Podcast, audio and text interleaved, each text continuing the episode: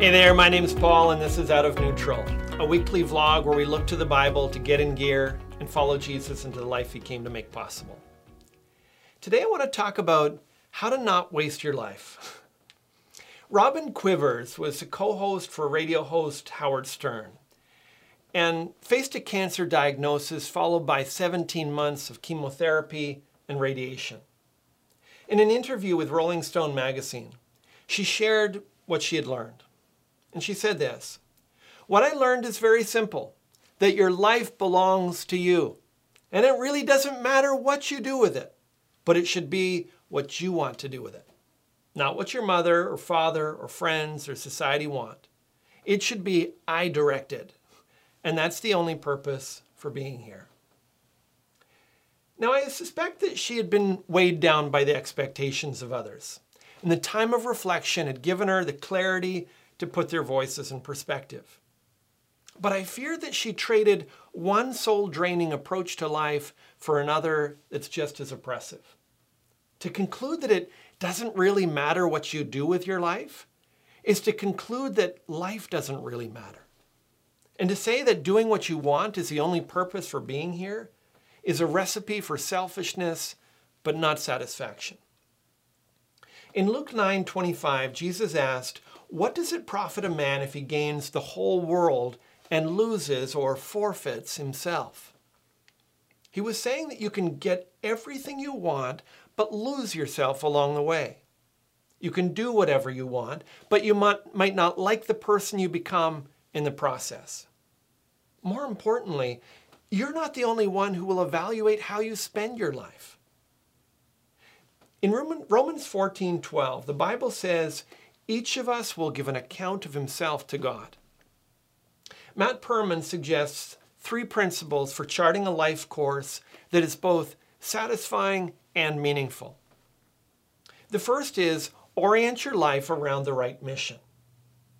Now, most companies today have mission statements, and many professionals do as well. Most of us never articulate our own mission in life, and yet everyone subconsciously lives by one.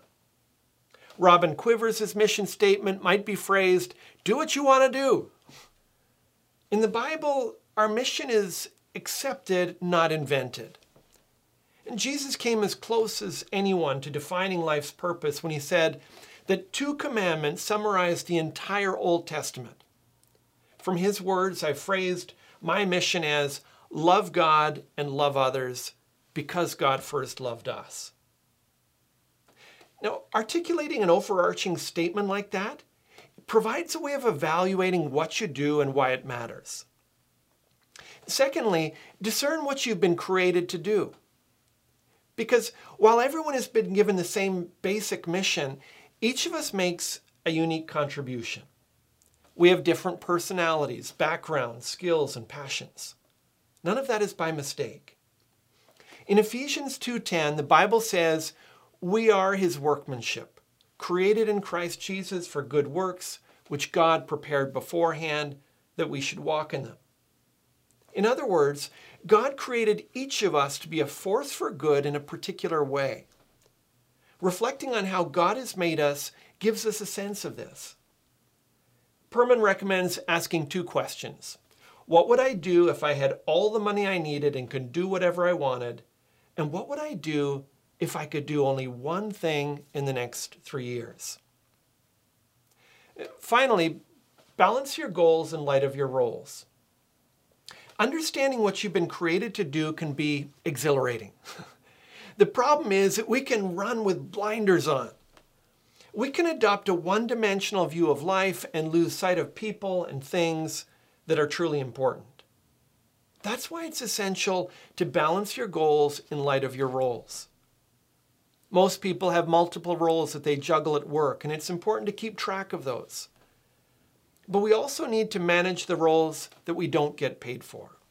For example, spouse, parent, child, friend, neighbor, and disciple. People who ignore one or more of their roles in order to achieve one of their goals end up facing regret. Life is too long to never invest time in thinking about what to do with your life. Evaluate your life in light of the mission that we've been given, but also the purpose for which you were created.